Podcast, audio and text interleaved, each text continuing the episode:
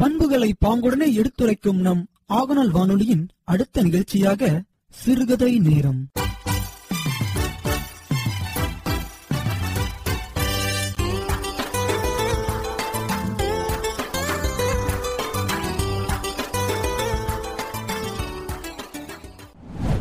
வணக்கம் மாணவர்களே. வணக்கம் ஐயா. என்ன மாணவர்களே நலமா இருக்கீங்களா? நலமா இருக்கோங்க ஐயா. ஐயா இன்னைக்கு என்ன அதிசயமா எங்க கிராமத்து வீட்டு பக்கம்லாம் வந்திருக்கீங்க? ஆமா மாணவர்களே. உங்களுக்கு இன்னைக்கு விடுமுறை நாள் இல்லையா? அதனால இன்னைக்கு உங்களுக்கு ஒரு அருமையான கதை சொல்லிட்டு போலான்னு வந்தேன். நீங்க அதிகமா வானொலி தானே கதை சொல்லுவீங்க? ஆமா சரியா சொன்னீங்க. அஹ், இது வந்து ரொம்ப முக்கியமான ஒரு கதை. இது வந்து பார்த்தீங்கன்னா தொழுநோய் பற்றிய தொழுநோய் விழிப்புணர்வு தரக்கூடிய ஒரு அருமையான கதை. அதனால தான் இந்த கதையை சொல்றதுக்கு உங்களை தேடி உங்க வீட்டுக்கே வந்திருக்கேன். நீங்கெல்லாம் கதை கேட்க ஆர்வமா இருக்கீங்களா இல்லையா? ஐயா சீக்கிரமா சொல்லுங்க எனக்கு ஒரே ஆர்வமா இருக்கு. ஆமாங்க எனக்கு ரொம்ப ஆர்வமா இருக்கு. சரி சரி. இப்படி வாங்க. இந்த வேப்ப மரத்து நிழல் பாருங்க. ரொம்ப அருமையா இருக்கு குளிர்ச்சியா இருக்கு. இந்த மரத்து நிழல்ல நம்ம உட்காந்துக்கிட்டு கதை பேசுவோமா? சரிங்க ஐயா. சரிங்க ஐயா. ஆ வந்து உட்காந்துக்குங்க அந்த கதை சொல்ல இந்த கதை வந்து நான் ஏற்கனவே சொன்னேன் இல்லையா அதாவது தொழுநோய் விழிப்புணர்வு தரக்கூடிய கதை. ஒரு கிராமத்தில் ஒரு வீடு. அந்த வீட்டுக்கு பின்னால் ஒரு தோட்டம்.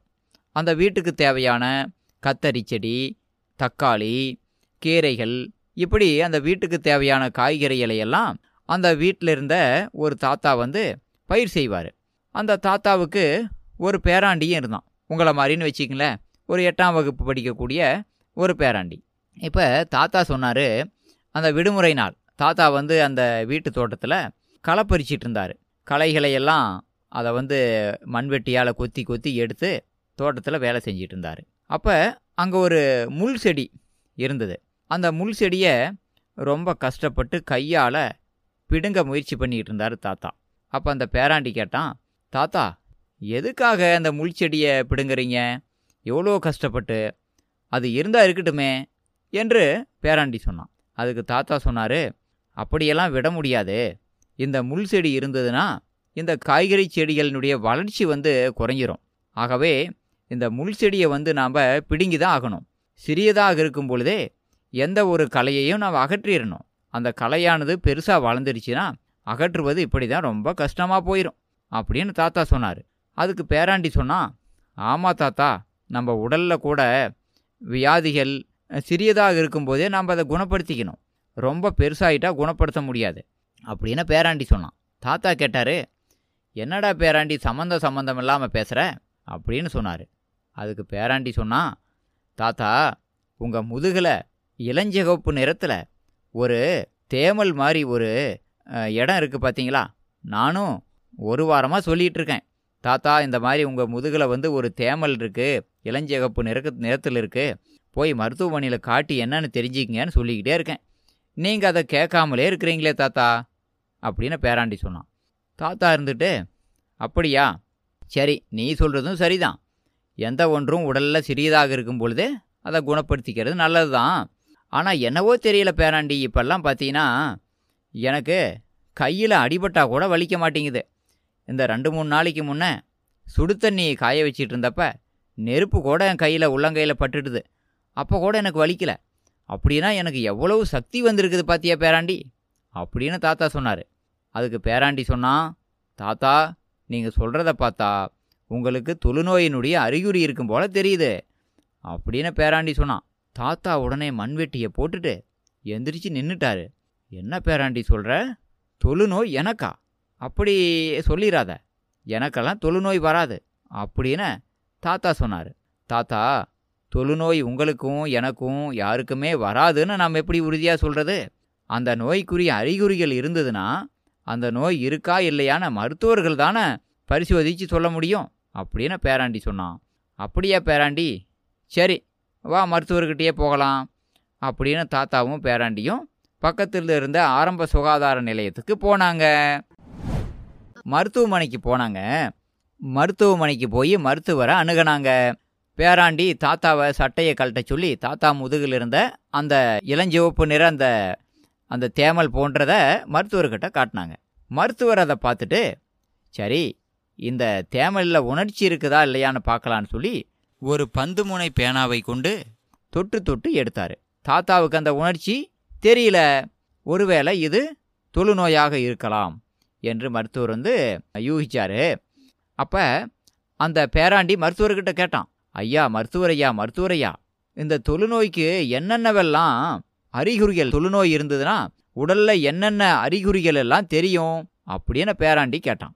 அதுக்கு மருத்துவர் சொன்னார் தோல் பகுதியில் நிறமாற்றம் தேமல்கள் தோலின் மீது எண்ணெய் பூசியது போன்று மினுமினுப்பு தோலில் சிறு சிறு கட்டிகள் புருவ முடி உதிர்தல் காது மடல்கள் தடித்து காணப்படுதல் கண் இமைகளை மூட முடியாத நிலை மணிக்கட்டு துவண்டு கைகளை மேலே உயர்த்த முடியாத நிலை கை விரல்கள் மடங்கிய நிலை உள்ளங்கைகளில் உணர்ச்சியில்லாது மரத்துப்போன நிலை உள்ளங்கைகளில் தொடுவது மற்றும் சுடுவதை உணர முடியாத நிலை உள்ளங்கைகளில் வலியில்லாத புண்கள் பொருட்களை இறுக பற்ற முடியாத நிலை சோறு பிசைதல் சீப்பினால் தலைவாறுதல் சட்டை பொத்தான்கள் போடுதல் பணம் எண்ணுதல் எழுதுவது புத்தகத்தின் பக்கங்களை புரட்டுவது உள்ளிட்ட கைகளால் செய்யும் அன்றாட பணிகளில் தடுமாற்றம். காலிலிருந்து காலணி நழுவுதல் காலை உயர தூக்கி நடக்கும் நடை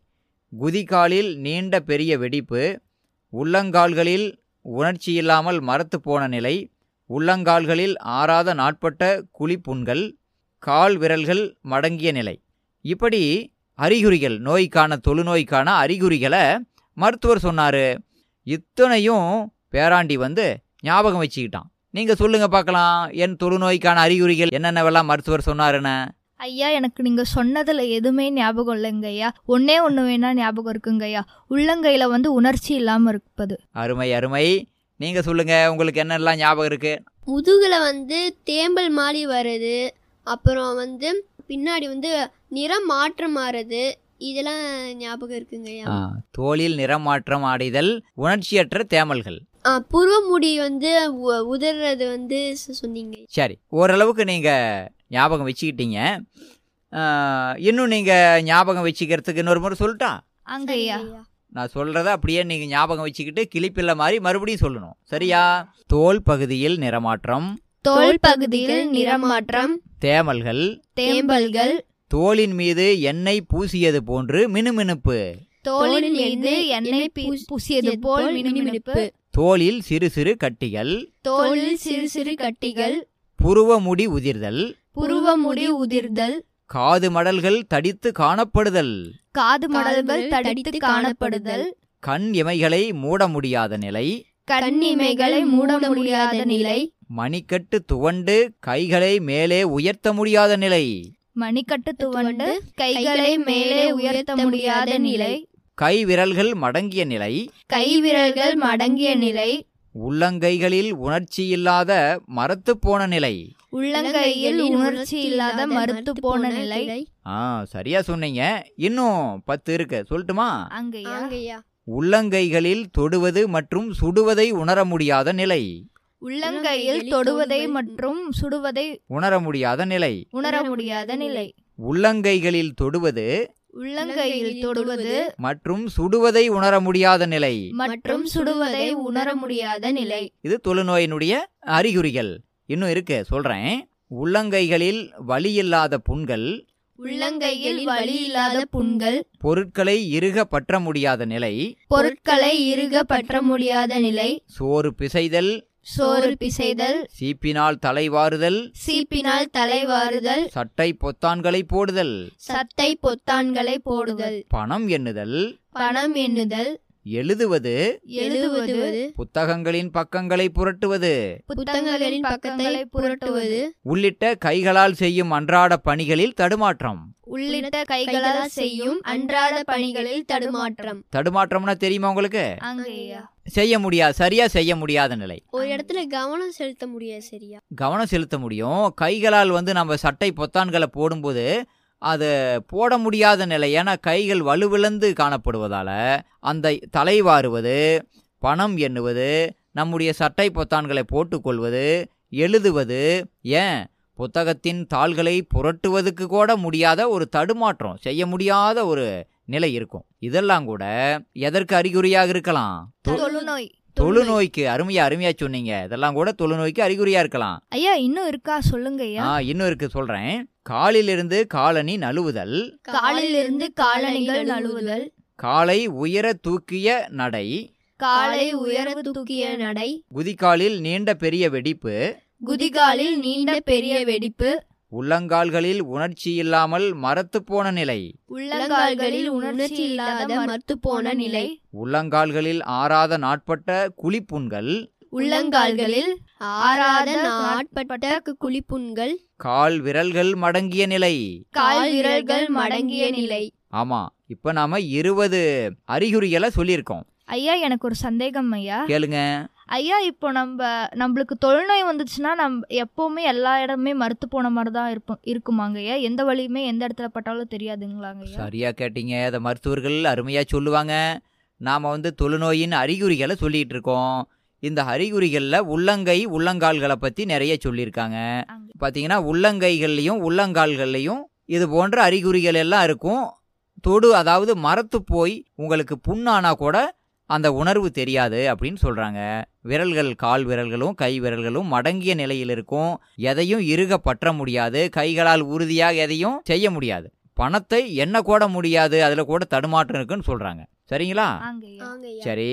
இந்த மாதிரியாக மருத்துவர் சொன்னாரு அந்த மாணவனுக்கு அந்த தாத்தாவுடைய பேராண்டிக்கு. இந்த அறிகுறிகள் எல்லாம் தான் தொழுநோய்க்கான அறிகுறிகளாக இருக்கலாம். இப்படிப்பட்ட அறிகுறிகள் இருந்ததுன்னா உடனே மருத்துவமனைக்கு வந்து பரிசோதனை செஞ்சு பார்த்துக்கணும். தொழுநோய் இருந்தா குணப்படுத்தி கொள்ளணும் அப்படின்னு மருத்துவர் சொன்னாரு. ஐயா எனக்கு ஒரு சந்தேகங்க ஐயா. கேளுங்க. இந்த தாத்தா கிட்ட தான் அந்த பேராண்டிக்கு தொழுநோய் பரவாதாங்க ஐயா? சரியா கேட்டீங்க. தொழுநோய் என்பது பரம்பரை நோய் என்பதற்கான ஆதாரங்கள் எதுவும் இல்லை. தொழுநோயானது பரவும் வேகம் மிகவும் குறைவு அப்படின்னு சொல்கிறாங்க தொழுநோய் எப்படி பரவுதுன்னா காற்றின் மூலம் பரவுகிறது. இது ஒரு பாக்டீரியாவால் வரக்கூடிய நோய் என்று மருத்துவர்கள் சொல்கிறாங்க மைக்கோ பாக்டீரியம் லெப்ரே என்ற கிருமி தான் இந்த தொழுநோய்க்கு காரணமாக இருக்கிறதாக சொல்கிறாங்க இப்படி எல்லா விஷயங்களையும் அந்த தொழுநோய் குறித்த எல்லா விஷயங்களையும் தெரிஞ்சுக்கிட்டு பேராண்டி தாத்தாவுக்கு அந்த மருத்துவமனையில சிகிச்சை அளித்து தாத்தாவை வீட்டுக்கு அழைச்சிட்டு வந்துட்டான். வீட்டுக்கு அழைச்சிட்டு வந்து வீட்டில் தாத்தாவை சேர்த்தி இருப்பானா இல்லை தனியாக வச்சிருப்பானா? ஐயா அந்த பேராண்டிக்கு தாத்தா மேல இருக்கிற பாசத்தினால வீட்டுக்குள்ள விட்டுருக்கவும் வாய்ப்பு இருக்குங்க ஐயா. ஆமாம் தனியாக இருக்கணும்னு அவசியமே இல்லை. தொழுநோய் என்பது நாம் வந்து தொழுநோய் வந்தவர்களை விலக்கி வைக்கணும் என்ற அவசியமும் இல்லை. அவர்களை வந்து நாம் அருவருப்பாக பார்க்கணுங்கிற அவசியமும் கிடையாது. தொழுநோய் என்பது நூறு சதவீதம் குணப்படுத்தக்கூடிய வியாதி தான் தொழுநோய்க்கு குணப்படுத்தக்கூடிய மருந்துகளும் இருக்கிறது. ஆகவே வந்து தாத்தாவை எப்பவும் போலவே அந்த பேராண்டியும் தாத்தாவும் மகிழ்ச்சியாக இருந்தாங்க. என்ன ஒன்று தொடர்ந்து தாத்தா சிகிச்சை எடுத்துக்கிட்டாரு. ஆறு மாதத்துல தாத்தாவுக்கு தொழுநோய் குணமாயிருச்சு. இந்த கதை உங்களுக்கு நல்லா இருந்ததா? ஐயா மிக அருமையாக இருந்ததுங்க ஐயா. ஆமாங்க ஐயா. நல்லா புதிய விவரங்கள்லாம் நாங்கள் தெரிஞ்சுக்கிட்டோங்க தொழுநோய் பற்றி நிறைய விஷயங்கள் தெரிஞ்சுக்கிட்டீங்க. உங்களுடைய நண்பர்களுக்கெல்லாம் அந்த கதையை சொல்லி நீங்க தெரிந்து கொண்ட அந்த விஷயங்களை எல்லாம் பகிர்ந்து கொள்றீங்களா? ஆங்க ஐயா கண்டிப்பா சொல்லுவோங்க ஐயா. மிக்க மகிழ்ச்சி மாணவர்களே. நாம வந்து மறுபடியும் பள்ளியில சந்திக்கலாம். இந்த கதையை வானொலியில ஏற்கனவே நான் வானொலியில சொல்லிட்டேன். நீங்க வானொலி பெட்டி இருக்கா உங்க வீட்ல? ஆங்க ஐயா. சரி நீங்க வானொலியிலையும் நம்முடைய ஆகனல் வானொலியில தொண்ணூத்தி ஒன்னு புள்ளி ரெண்டு அலைவரிசையில இந்த கதை வரும். அதை நீங்க கேட்டு மகிழலாம். உங்களுடைய நண்பர்களுக்கும் சொல்லி அவர்களையும் கேட்க வைக்கலாம். சரியா குழந்தைகளே? சரிங்க ஐயா நன்றி குழந்தைகளே. இவ்வளவு நேரம் என்னுடைய கதையை கேட்டு நிறைய விஷயங்கள் தெரிஞ்சுக்கிட்டதுக்கு ரொம்ப நன்றி. மகிழ்ச்சி. மீண்டும் நாளைக்கு சந்திக்கலாம். நன்றி. வணக்கம்.